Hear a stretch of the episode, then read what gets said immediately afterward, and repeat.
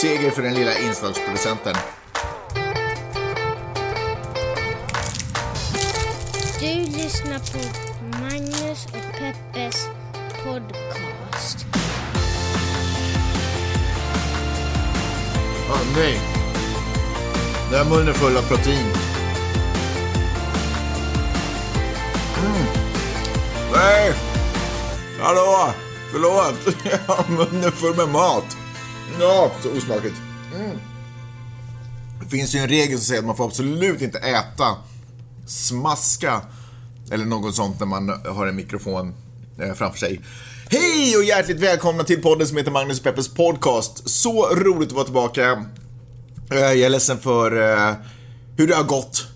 Men det har nu gått så här. Eh, Men eh, vi gräver inte ner oss i det utan vi, vi blickar framåt. Peppe, hur har din vecka varit? Alltså nu var det otroligt tuff.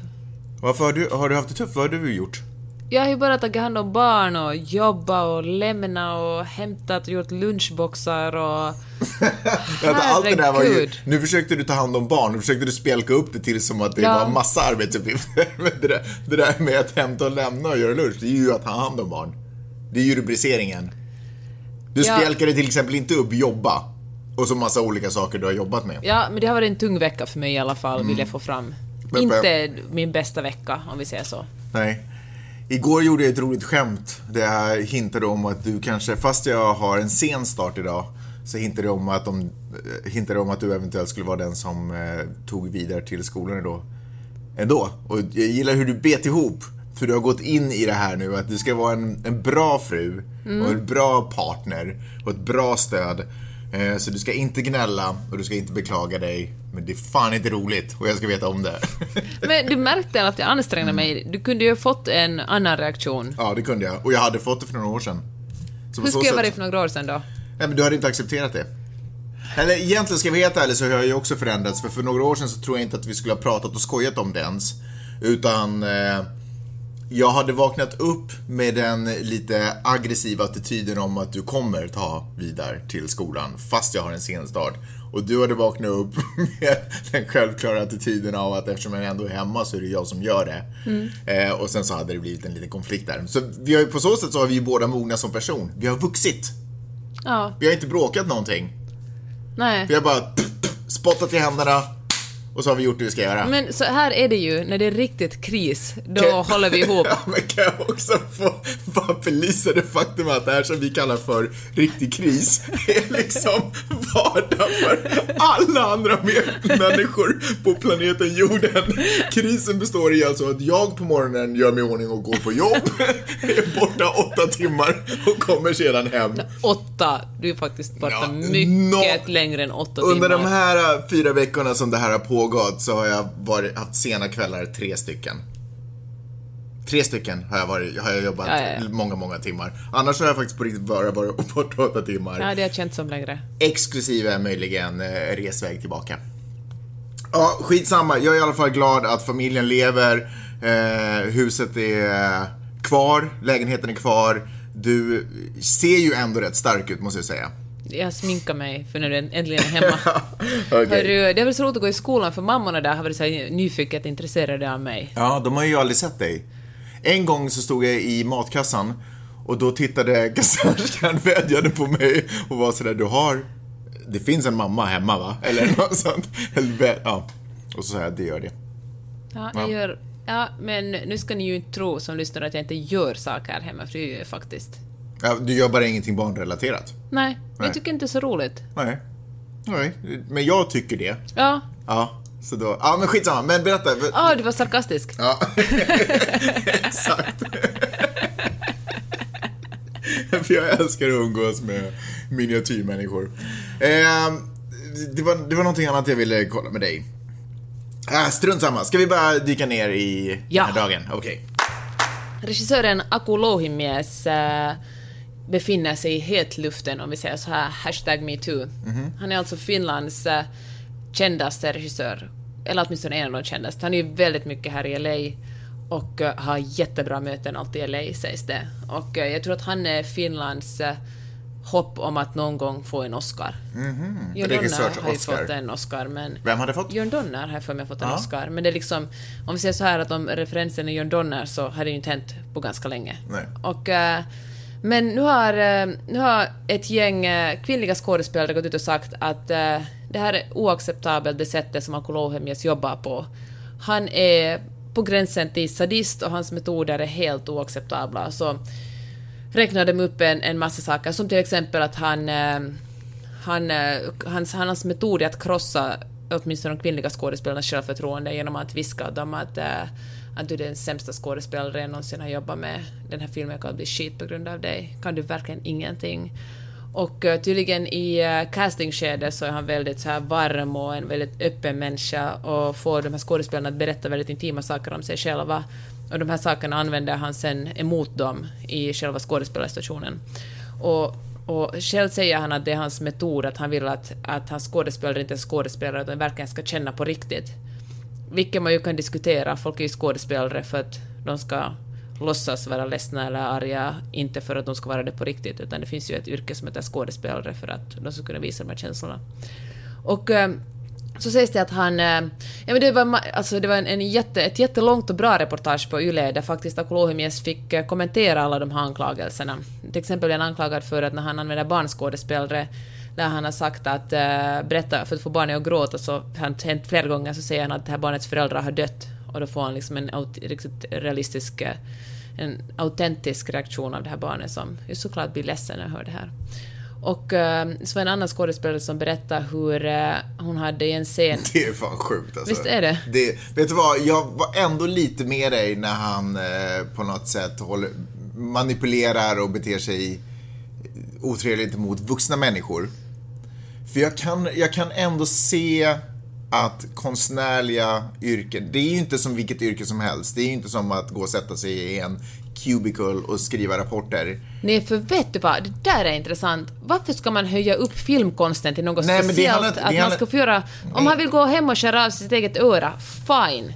Men att behandla andra människor så här, inte okej. Får jag Varför ska du dra in eh, målarkonsten i det här också?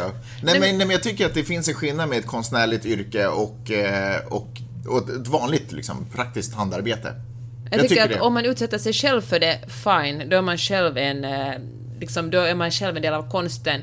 Men att mani- manipulera människor och liksom nästan sadistiskt utnyttja människor som inte har signat upp, Fast som vill inte är med inte på det. folk jobba också med Aki Lohimies därför att de känner att vi gör stordåd när vi jobbar tillsammans?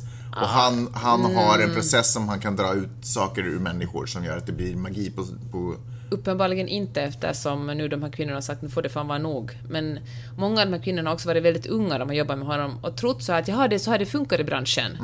Som att till exempel låter han uh, filmkamerorna rulla vanligtvis efter scener, vilket tydligen är ganska ovanligt.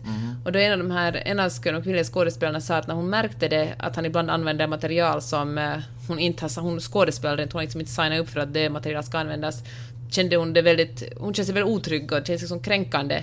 Så hon har börjat sätta en, en, dra på sig en röd mössa varje gång scenen är avslutad. För att han inte ska kunna använda det materialet. Och, eh, nej men jag tycker det är ju otroligt smart.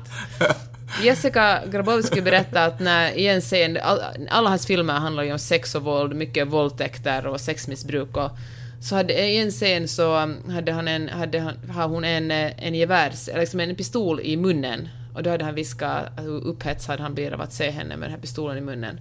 Och en massa det var en jättelång, ett, ett jättelångt reportage där kvinnorna talade ut och som sagt där Akulohimies verkligen fick kommentera och säga att vad tycker han om det här. Samma kväll var det en intervju med honom i A-studio som är ett diskussionsprogram på, på YLE och eh, där han satt eh, alldeles blek och alltså om man bara ska klicka in utan att veta bakgrunden skulle man verkligen tyckt synd om honom med så här glansiga ögon och titta lite under lugg och sa att han är ledsen för att det har blivit problem i kommunikationen och han är ledsen för att hans eh, att man har missförstått hans sätt att regissera på. Och eh, det intressanta är Fast att... hela att, poängen med hans sätt, alltså fan jag tycker att det är, det är svårt. Får jag bara, eller vill du Nej, fortsätta bara. dra upp exempel på skit han har gjort? Nej, nej, jag tyckte det var intressant att, att liksom höra i den här artikeln, för du har inte läst det för det var på finska. Mm. Men okej, säg. Eh, naturligtvis, när det kommer till barn, då måste man ju, jag menar, om man inte får ett barn att spela gråt så så är det att jobba med barn. Det är säkert inte det, det lättaste att hitta fantastiska barnskådespelare i Finland, i ett litet land som Fin- Finland, som kan gråta på beställning. Men det måste ju finnas gränser för hur man behandlar barn, naturligtvis. När det kommer ändå till vuxna, så det är klart att han inte på förhand kan säga att så här kommer jag jobba, jag kommer alltså terrorisera dig och du kommer... För då är man ju... Då, Va? Vadå? då försvinner ju hela poängen med eh, terroriseringen så att säga. Eh, Ja, för det är just att tanken är att ta- terrorisering är inte okej. Tanken är ju att ta folk på sängen för att få de här effekterna. Och sen så kanske också, jag kan också tycka kanske att han jobbar ju inte för dem, han jobbar ju för slutresultatet. Men det kan du ju anse, det, det gjorde ju också hans- Weinstein. Han ville ju... Jo, nej, det är, inte, det är inte samma sak för Akilohimes är regissören. Det är hans ansvar att det som hamnar på bilden blir exakt det som ska ut. Så du och- tycker att det rättfärdigar hans sätt att vara direkt sadistisk mot skådespelarna, får dem att må illa? Alltså, förutsatt att han inte gör det för sin egen skruvade personliga tillfredsställelse. Han gör det för konstens skull. Men om man gör det för konstens skull så kan jag se en väg till att det är okej. Gud vad obehagligt att du säger så. Ja, alltså, Intressant Peter Flinkenberg som är en otroligt eh, duktig filmfotograf. Mm.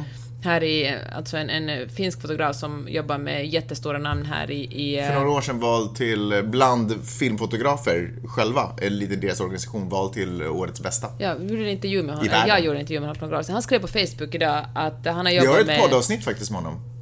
Har vi det? Ja, vi har, det finns ju en, specialintervju med Jaha. honom. I alla fall, han skrev så här att han har jobbat med jättestora... Nu fan får jag inte upp för vårt internet funkar inte. Mm. Det här, vem alla han nämnde, men Kirsten Dunst och liksom en massa stora, riktigt stora skådespelare. Ja. Och han sa att eh, det här är liksom, skulle aldrig, om en, det skulle aldrig gå i, i eh, USA. Riktigt, liksom I Hollywood där man på riktigt är proffsig skulle en regissör aldrig komma undan med det här. Det är det allra viktigaste, Fast är att historier känner sig... också.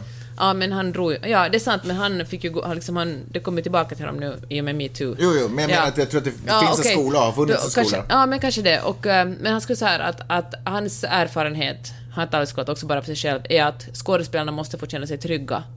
Att det är det absolut viktigaste. Mm. Uh, Akulohimies har också förbjudit resten av teamet för att trösta de här kvinnliga skådespelarna. Han har ju alltid varit mycket hårdare mot de kvinnliga än mot de manliga. Att ingen får trösta dem, ingen får eh, liksom eh, bekräfta dem, utan de ska verkligen känna sig utsatta och... eh, och nej, jag tycker faktiskt jag tycker inte att konsten ska rättfärdiga sadism på det här sättet, eller trakasserier på det här sättet som man har hållit på med. Alltså jag vet inte, är det ett jobb eller är det en, eh, är det Det en är klart att det är konstform? ett jobb, herregud. Ja, jo men det är det, men det är ett speciellt varför, jobb. Nej, det är på samma man på sätt något som... sätt eh, höja upp det som att vi inte kan... Nej, vi kan inte det förstå det inte här, de är höja- bara konstnärer. Det viktigaste är att det blir en bra film. Fucking film!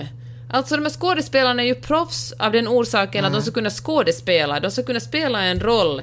Liksom, det finns ingen klausul där det ingår att, att man ska kunna trakassera att man ska trakassera kvinnor för att det ska bli bättre på filmduken. Nej.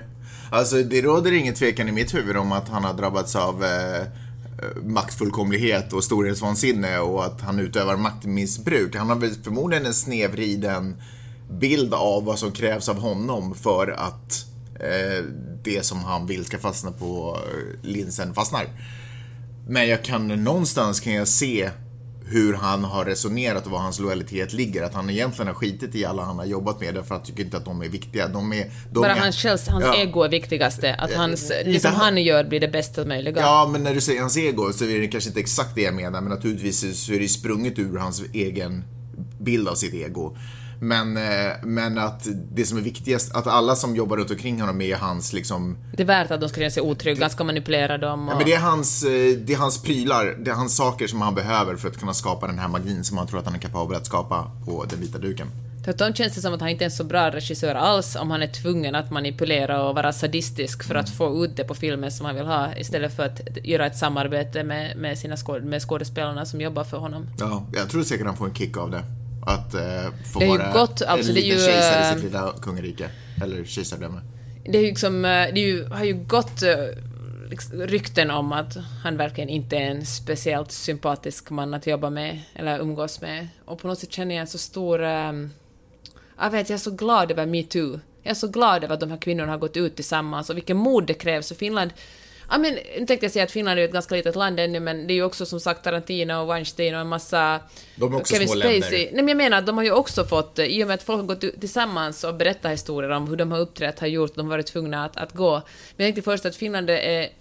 är jag menar att Finland är så litet att det på något sätt folk har varit, eller jag tror att folk är rädda för att, att eh, de aldrig kommer att få jobba mera i branschen eftersom det finns liksom, man kan räkna de stora regissörerna på, på en hands fingrar om man går emot Akulohimien så har man kanske aldrig en chans att få vara med i en film som kanske vinner en Oscar eller, eller så vidare.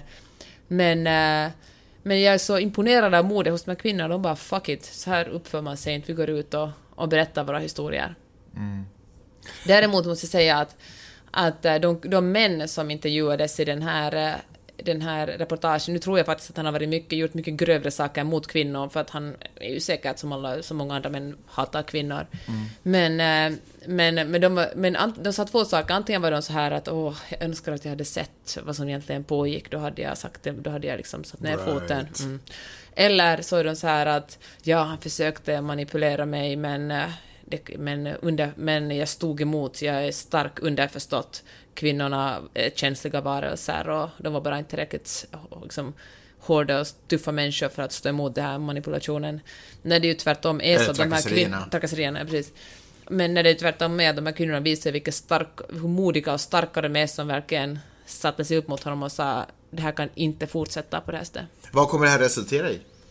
Alltså, jag tror att det börjar... I, igår i morse när jag läste den artikeln tänkte jag att det här kommer att blåsa förbi. Att Finlands självförtroende är för dåligt för att de ska kunna fälla en person som kan ge Finland en Oscar. Det låter ju vidrigt när jag säger det, men jag tror faktiskt så här.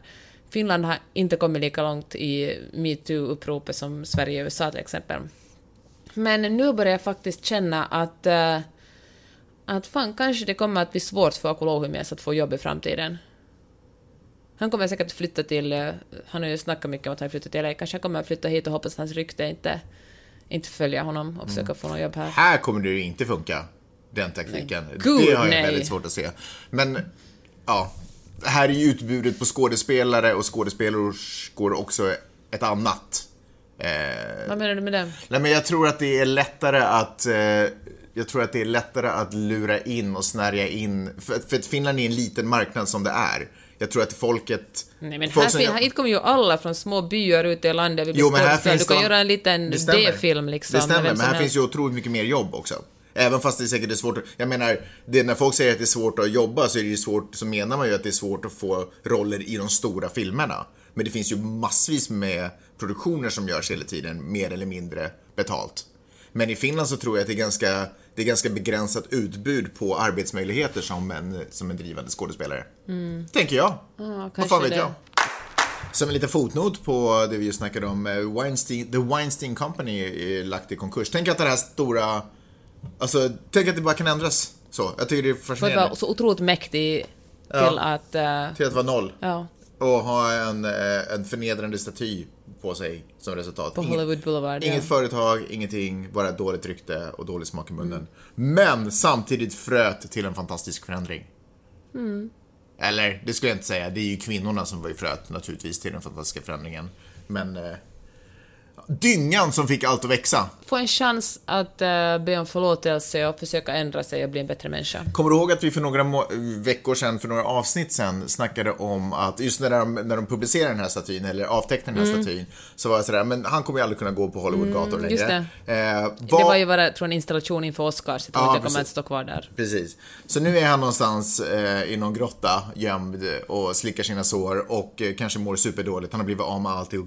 Fru, familj, rykte, alltihopa. Och om han tar livet av sig, var det värt det? Mm, Kommer du att vi det. snackade om Ja, det? det gjorde vi. Nu hände ju typ det. Åtminstone skulle man kunna... Ja. In, tankarna är inte långt Det finns en ifrån parallell där. Ja, Benny Fredriksson, teaterchef i Sverige, han var chef för Kulturhuset i Sverige, tog livet av sig här nu bara för några, någon vecka sedan eller nyligen. Eh, och man pratar om att det var för mediedrevet, det lyftes upp att han var en fruktansvärd chef, han behandlade sina anställda illa, Mm. sexistisk, bla bla bla och allt sånt under, meet, under hashtag metoo. Och nu har han tagit livet av sig. Och vad fan, vad gör vi nu? Jag tycker vi börjar tala om psykisk ohälsa och varför det är så vanligt att, eh, så mycket vanligare att män begår självmord än kvinnor. Mm. Mäns, eh, ja, men, mäns mentala hälsa, det måste ju handla om mansrollen. Att det är så otroligt förnedrande. Jag tänker så här som så japanskt harakiri, liksom, att man, Man begår hellre självmord än blir förnedrad. Det Men, kan man, men vänta, all, ligger nu allting på Benny Fredriksson? Nej, va- det va- handlar va- ju- en kultur du växer upp i. Men har inte media en otrolig roll i det här? Såklart media har ett väldigt ansvar. Det handlar ju, nu måste jag ärligt talat säga att jag inte har följt med exakt vad media Nej, har skrivit om det. Men det- jag tänker det att kvällstidningarna kanske är för oss. Men är inte också medias uppgift att lyfta upp det här? Det finns ju otroligt många sätt att skriva om det, Mm. såklart. Man kan göra det på ett mera sensationsaktigt sätt, eller så kan man göra det på ett eh, mera journalistiskt sakligt sätt. Mm. Och låta säga som jag tycker att Yle hade gjort väldigt bra med Akolohimies, utan det här är anklagelserna, hur kommenterar du det här, hur kommenterar du det här, istället för att skriva om en person utan att eh, om det, om det handlar om anklagelser tycker jag att det hör till god journalistik att man låter den personen kommentera det. Men kan vi Men- prata på skillnaden också? För det har ju skrivits nyhetsartiklar som har lyft upp sakfallet. Där har jag svårt att se ett mediedrev. Det är ju Mm. nyhetsartiklar, det är ju nyhetshändelser. Men det som kommer till de här nyhetsartiklarna är ju oftast mängder med krönikor, du vet, där Mm. framstående människor, inflytelserika människor, influencers if you will, skriver, Fast det där tycker jag är otroligt viktigt. När man talar om mediedrev, för det här märkte jag också, jag vet inte om det störde mig så mycket som jag kom tvungen att kommentera en person på Facebook som kallar som inte förstår skillnaden mellan journalistik och sociala medier. Mm. Jag tycker att ett, det är allt, ett drev är såklart alltid vidrigt. Och eh, det är nog inte sånt som journalistiken ska syssla med. Och jag tror att i dessa tider, liksom, när journalistiken också är ganska klickkåt, går säkert många över, eller går uppenbarligen många över gränsen. Men att, att man på något sätt tror att en krönika eller ett blogginlägg eller, en, eller arga människor på Twitter är samma sak som ett mediedrev. Då liksom blandar man ihop saker. Förstår du vad jag menar? Jag förstår. Folk är vidriga i kommentarsfältet, folk är vidriga på Twitter, men man måste... Jag Fast hoppas vi har ju också suttit här och hållit med krönikor som har varit blodtörstiga, som har sagt att den här personen borde avgå, borde aldrig få jobba mer eller vad de nu har sagt. Jag menar, nu kommer jag inte ihåg exakt Mm. men jag vet, vi, vi har ju varit en del av det.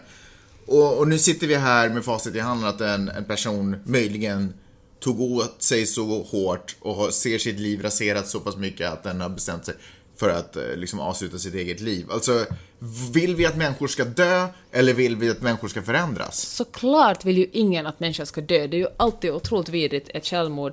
tycker Men vi inte- vill att men de ska i säga- kära och fjädrar och till en viss, liksom... Förstår du vad jag menar? Jag förstår, jag förstår att det finns något blodtörstigt, säkert också, säkert hos dig och mig också. Man vill någon som har gjort något vidrigt vill man att ska utsättas för någonting vidrigt. till Inte exempel döden. Kushner. Va? Ja, det, vi kan gå Ja. vidare. Ja. Och, eh, men jag känner ändå, det är ju ändå, alltså det är ju ändå, journalistens uppgift är ju att rapportera. Vad ska man låta bli att rapportera om övergrepp? Är det liksom, ska man säga att nej, för då kan den här personen begå självmord, så vi låter bli att berätta om det som hände på Stadsteatern, eller det som hände under Lohimies inspelningar. Men, kan, men har vi någonsin tänkt så här, det här jag skriver, det här jag pratar om kan leda till att någon tar självmord?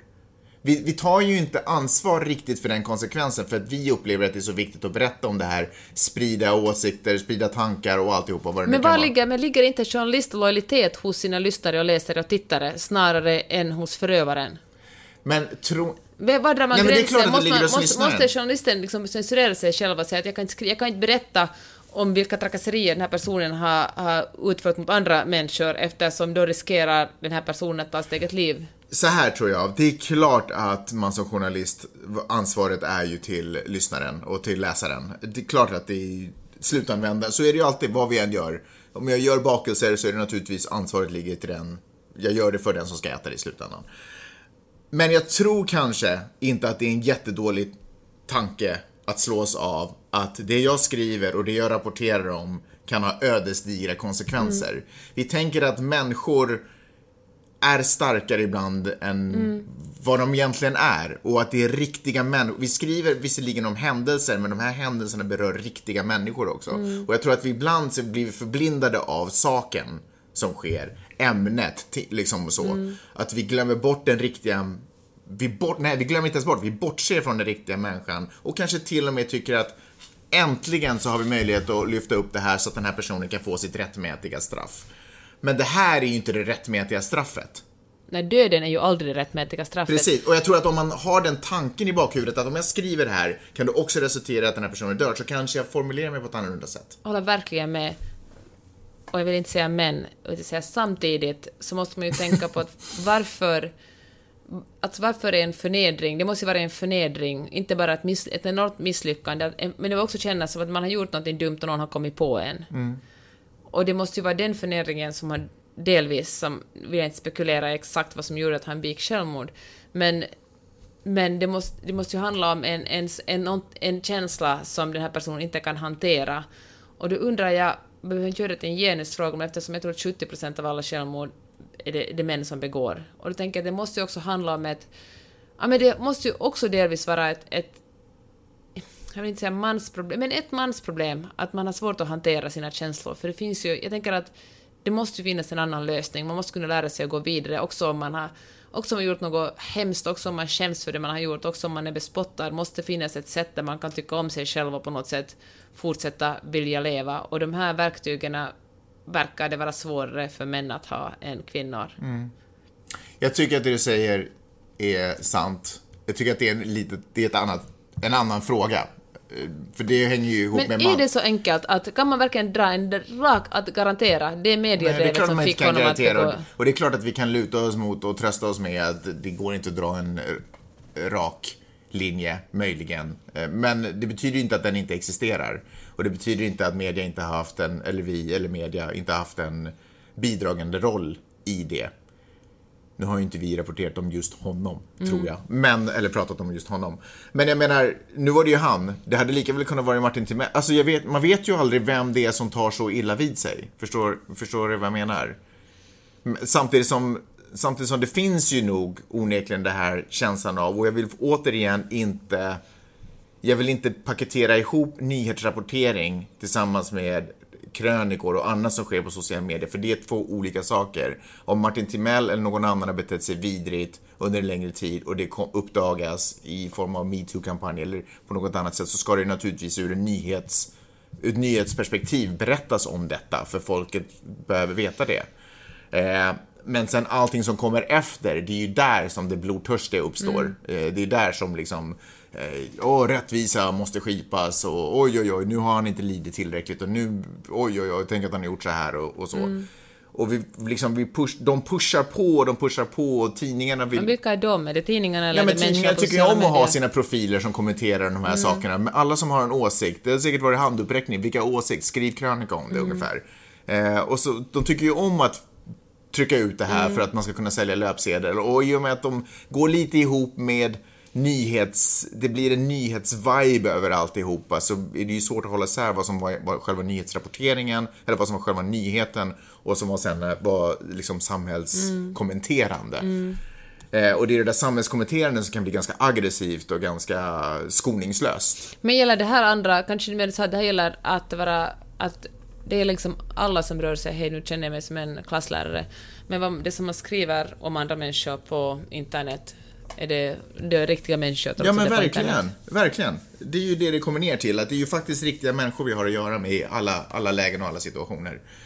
Eh... Sen kan jag faktiskt ändå känna liksom en, en liten irritation att man så blixtsnabbt måste tycka synd om... Eh, alltså det är ju otroligt synd, jag måste säga, det är otroligt tragiskt. Men jag tänker liksom Akulohimies nu som, som...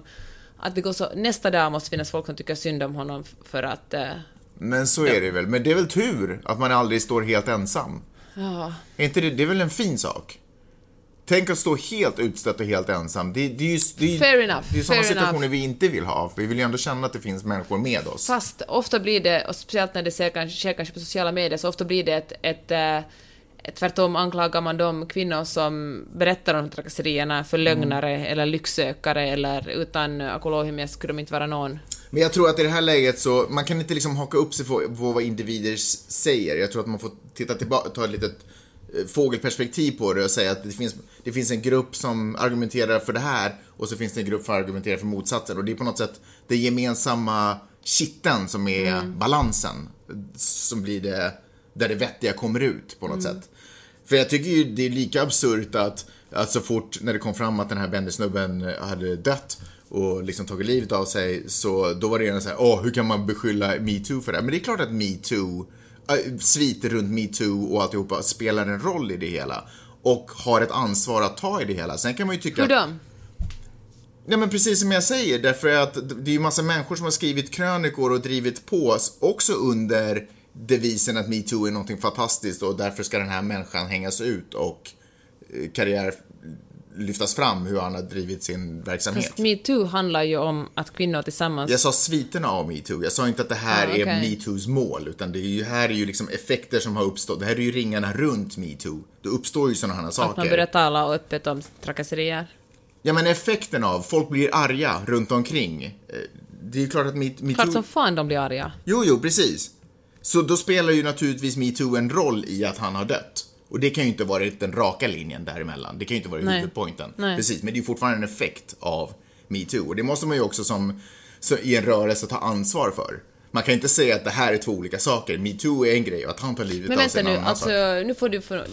Hur ska vi ta... Hur ska liksom metoo... Ska man liksom inte... Man ska er- man ska man se välja det. noga? Ska man inte berätta så mycket om sexuella trakasserier? Nej, det, det är ju inte det, det, är inte det jag pratar om. Men vi pratade ju precis att eh, metoo-rörelsen har blivit otroligt populär om att skriva i media.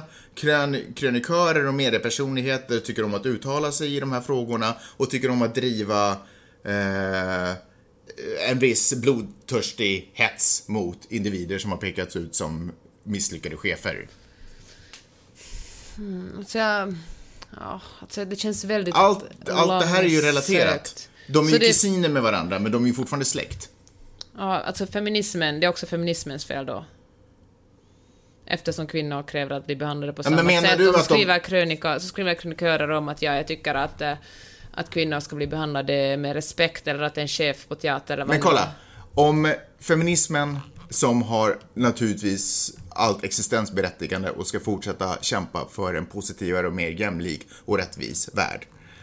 Om kvinnor eller människor i, eh, i feminismens anda blir arg på en person och slår ihjäl den personen så har ju... är väl, men vad fan, det är ju som att säga att, nu säger du så här att att, äh, att, att äh, islam är ju faktiskt delskyldig i att äh, terrorister smäller upp byggnader och andra människor i islams namn. Det är ju kanske inte en direkt linje, men det finns en koppling där. Eh, Jag är inte helt säker på vad du menar. Men, men jag tror att min poäng är i alla fall att då, då är ju den händelsen är ju en anledning för en rörelse och en grupp att titta på hur, hur man egentligen vill göra saker och ting. Men Jag säger inte att- vilken är den här gruppen? jag Vilken är den här gruppen att fe- feminister eller gruppen metoo? Liksom? Jag säger inte att feminismen och metoo är de som på något sätt eh, eller att det, är en, eh, att det är de som ska ta ansvar för det, men jag tycker att åtminstone man kan se Men vilken är vad den det här var som ledde det. Alltså, vi. Alltså folk som eh, vill ha en, jobba för en förändring och för en bättre värld. Nu har vi ju drivit de här sakerna och det har resulterat i att en människa har tagit livet av sig. Då måste vi lite titta på vad gör jag, tycker och hur pratar jag om det här? problemet finns där, att man säger att det här är lite feministernas fel, det här är lite metoos Nej, det är inte fel. Någons det fel, det här är ett resultat. Som det skulle vara en välorganiserad organisation med en chef. Liksom, vem som helst ska ju inte ha på sig att säga att, att jag gör det här i metoos namn eller finns det feminismens ingen namn. relation här emellan? Jag tycker tvärtom att alla som drar ett, alla som skriver elaka saker på Facebook, alla som skriver, alla journalister, vare sig det har med metoo eller inte Mm. metoo att göra, måste påminna sig själv om sitt ansvar. Exakt. Men jag, jag ser faktiskt inte... Jag, jag håller med om att metoo är med så länge att kvinnor nu vågar säga det här är oacceptabelt. Så här får du inte. Och också män såklart. Som exempel eh, Kevin Spacey-fallet och kanske också i det här fallet säger att så här, så här, det är oacceptabelt att bli behandlad på det här sättet. Jag måste tala upp nu och så är det andra som kommer med och säger metoo, det här har också hänt mig, metoo, det här har också hänt mig. Men att säga att, att eh, det här leder till att, eh, att man talar öppet om sådana här saker, att det finns en direkt koppling med ett självmord eller ett, en luddig koppling, det, det, håller jag inte, det kan jag inte hålla med om. Jag säger fortfarande att det kanske är krönik, alltså folk som uttalar sig på, på, kanske skriver krönikor, det finns säkert slarvigt skrivna löpsedlar som kvällstidningarna har gjort, att det är journalister som måste granska sig själv. Men eh, alltså metoo, nej, jag tycker det, det är fel att dra in metoo här. Nej, jag tycker inte det. Jag tycker att det är, allting är kopplat till alltihopa och alla har anledning att rannsaka sig själva om hur man diskuterar och hur man pratar om saker och ting. Ja, och, håller jag med om. och vad man Obs, hoppas allt på är allting. effekten. Liksom. Obs, allt och allting, men då kan du ju benämna en massa andra olika fenomen också, utan Ja, att exakt absolut. dra metoo in i det. Jag vet, fast jag ser den närmaste kopplingen däremellan. Ja. Därför att det var i sviten av det som Tror han du vi kommer äta middag någon fler gånger med Akolouhimies här i LA? det tror jag inte. Det tror jag verkligen inte. Okej, lite Donald Trump då, är du med? Vi kör. Det är mycket som händer i eh, Trump-familjen just nu. Eh, Donald Trump Jr. filed for divorce. Eh, han och hans fru sedan 12 år tillbaka ska gå skilda vägar.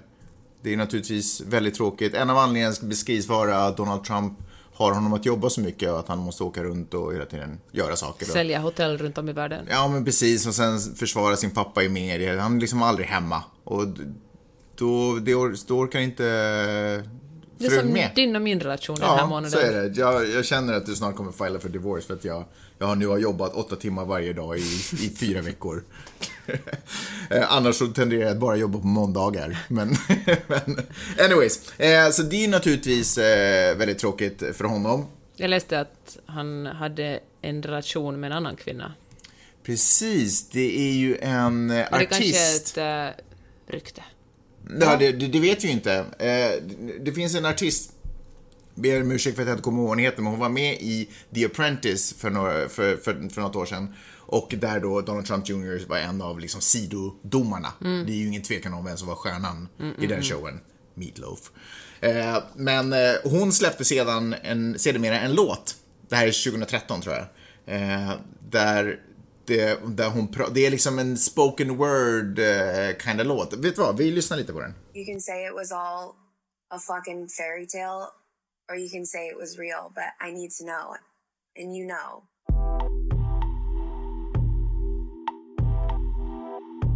Whatever the truth is defines the reality of you and I forever. And I need to be able to define that before I can walk away. I thought it was forever at the time, but maybe I was lying to myself. Is that what you want? You wanna you wanna believe that everything with me was a lie, a fantasy, and you want to go back and live in the life that you had have forever. I don't know. I, could, I couldn't do what I said I would do, so that answered the question for me. I'll always want you, and I'll always wonder about it, but it doesn't matter because I have to stay here. What made you stop believing in our world? You know, I think probably the loss of the other world. I'm torn between two worlds, both of which. Audrey O'Day heter tjejen som var med i Apprentice som alltså har gjort den här spoken word-låten. Och eh, den här är ju alltså som jag sa gammal. Eh, men i och med skilsmässan nu så har den här eh, kommit upp lite till ytan. Och låten heter DJT. Och handlar uppenbarligen om eh, en kvinna och en man som har haft en relation, de har gjort slut och det verkar vara svek och någon sån där lite i bakgrunden. DJT börjar man nu misstänka stå för Donald Jr. Trump. Hmm. The plot thickens. Men herregud, vem bryr sig alltså? Nej, Magnus, ingen bryr är inte sig. lite så här skvaller? Tråkigt om de skiljer sig, om de är olyckliga tillsammans, bra att de skiljer sig. Vad har de fem barn liksom? Jag, försö- jag försöker verkligen vara den som, som försöker tänka positivt. Ska alltid dra in eh, så här s- som smutsighet den Jag tycker, podden. nej, det stämmer inte. Jag tycker inte om när till exempel vår son pratar om att han hatar saker och ting. Jag försöker förklara att hat är en... eh, Om den ens existerar på riktigt så kan man försöka hitta något annat ord och beskriva vad det är man egentligen känner. Så kanske man kommer till botten med det. Men när det kommer just till Trump family så hatar jag dem faktiskt. Eh, Så all miss, all, allting som händer som de som är dåligt känns som en, en liten seger. På något sätt. Så här liten är jag. Jag är hemskt ledsen. Ja, nej, jag tycker jag inte ens om att säga det. där. Men Nej, men det är bra att du är ärlig med dina känslor. Mm. Och jag kan ju förstå det, jag förstår det. Det är ju inte så att man eh, vill dem väl på något sätt. Nej. Så mycket misär som möjligt, så att han har annat att tänka på och inte kanske ställer upp i nästa val. Eller någonting annat, vad det nu effekten kan vara. Donald Trump ehm, har ringt, alltså det här är ju så jäkla roligt.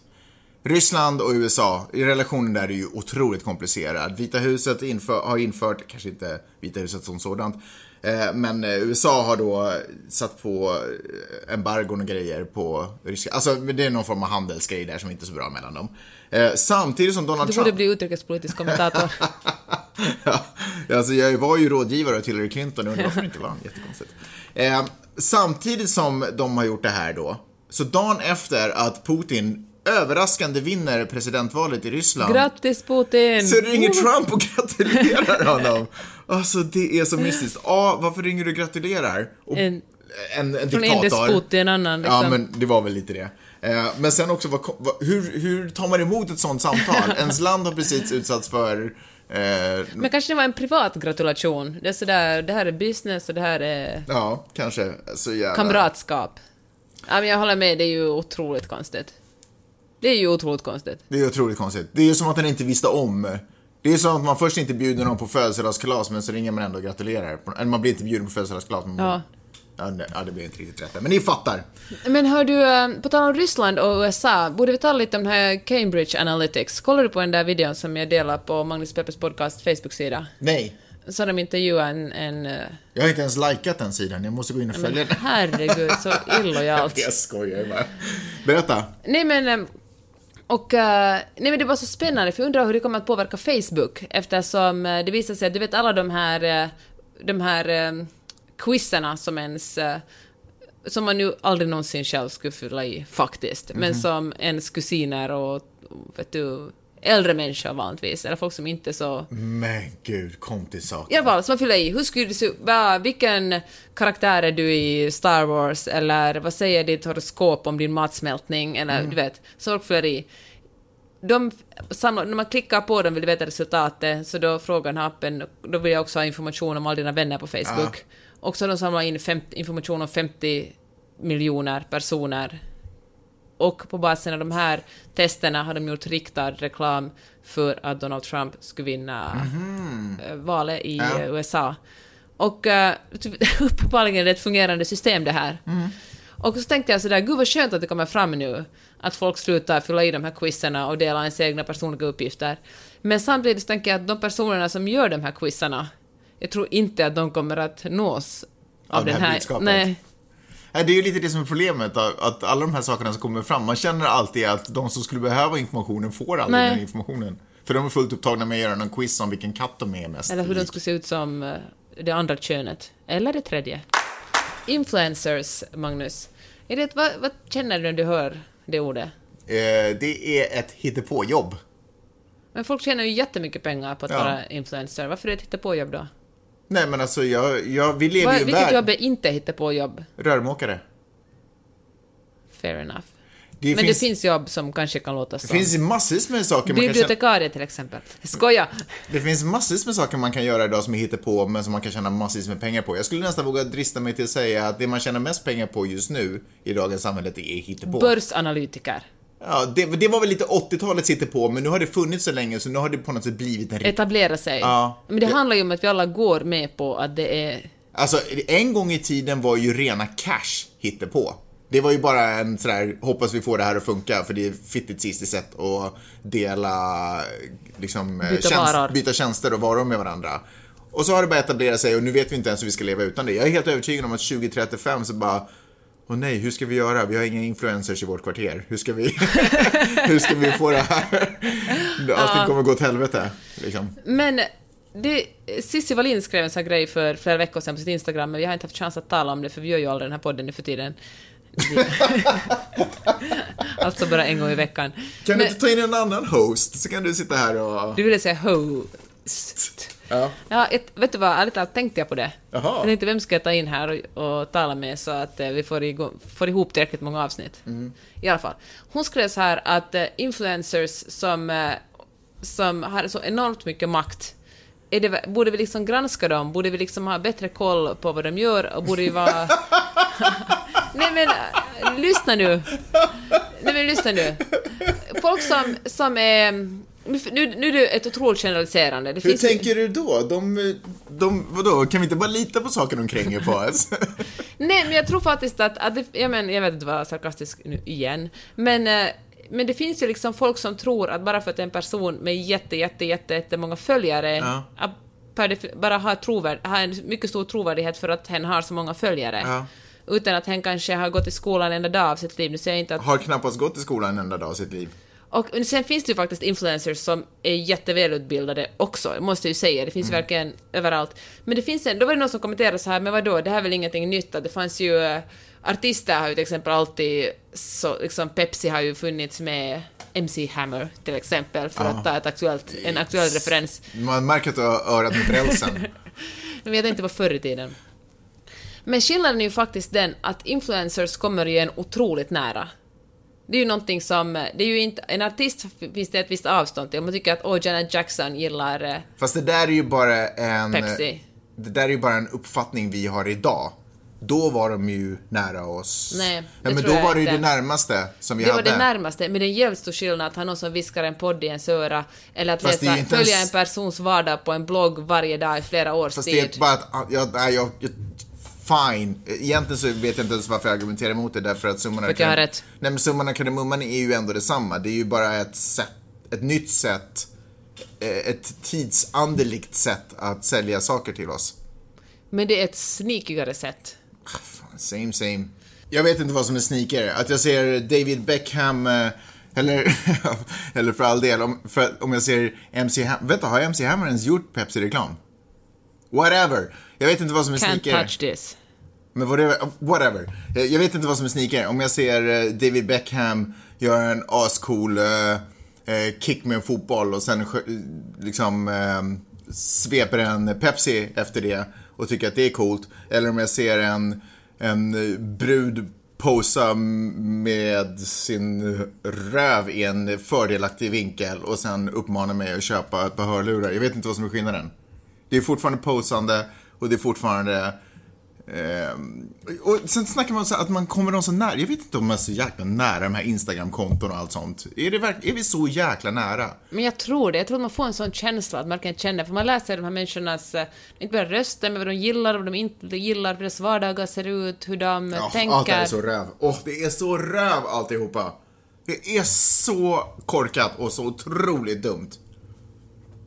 Hur, kan man viga timmar och dagar och, och, av sitt otroligt viktiga liv som man själv har eh, åt någon annans otroligt ytliga och ointressanta liv?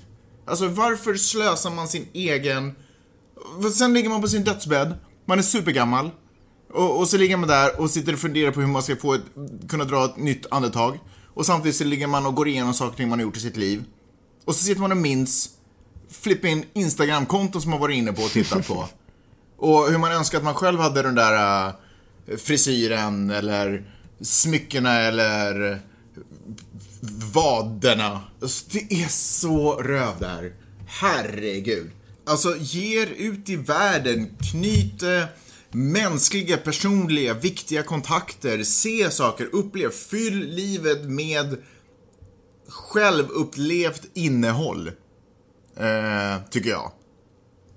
Var gärna på Instagram, men f- Men vänta nu, influencer- kritiserar du nu folk Alltså- som följer in- influencers eller folk som är influencers? Ja, men jag, jag, jag, jag tycker att det är så röv att begreppet, eh, in, den betydelsen begreppet influencers har idag. Att det finns människor som går till agenturer för att de vill bli, för att de är influencers. Så att Jag tänker på den gymnasieskolan som hade ett program för youtubers och... Oh eh, my god, jag visste inte ens om det. Finns det? Ja men det var det som Cissi Wallin verkligen började Oh, skriva om. Bli youtuber, influencer.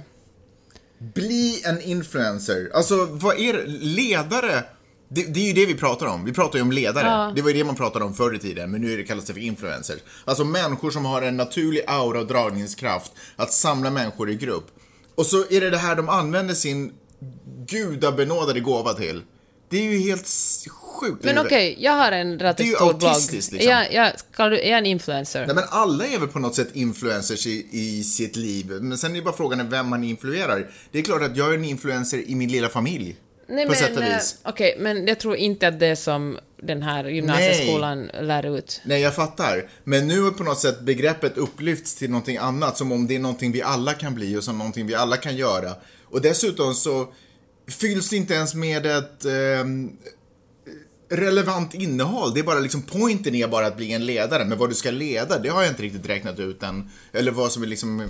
Men okej, så här. Bli bra på någonting. Bli, du forskar i hur man kan leva ett, uh, ha en hållbar livsstil, äta vegetariskt Men bli börja influencer. där. Men precis, börja, börja med, eh, med Givetvis. inne, kunskap och innehåll. Sprid det sen. Bli inte känd för att bli känd och kränga grejer. Men sen finns ju givetvis naturliga ledare, men jag tror att de är naturliga led, det, den naturliga gåvan de har fått, då tar de ju med sig i de verksamhetsområden som de intresserar dem. Men man måste ju börja med ett intresse. Man kan ju inte vakna upp en morgon och bara, jag vill bli chef.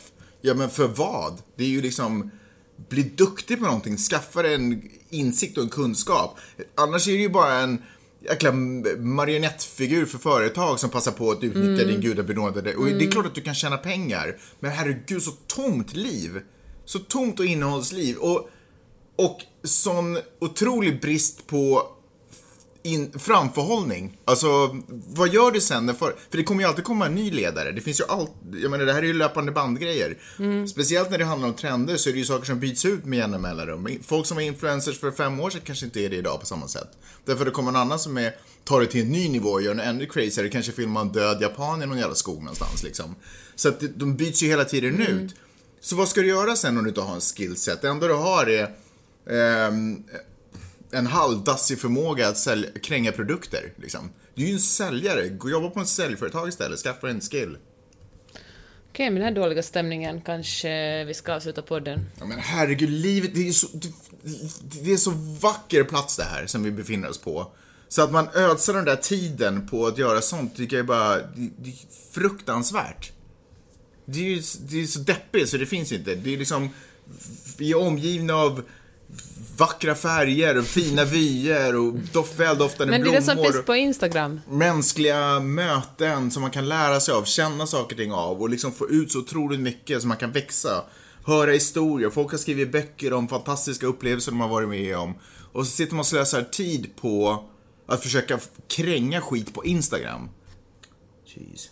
Alright, är vi klara? Nu ska du väl åka och göra din uh, röv-tv-serie. Det skulle vi säga. Ja, fan det också. Jeez. Hej då. Nej, kul att vara tillbaka igen. Vi, eh, vi hörs väl om ungefär en vecka ska jag säga. Ja. Ha det bra. Hej. Hej!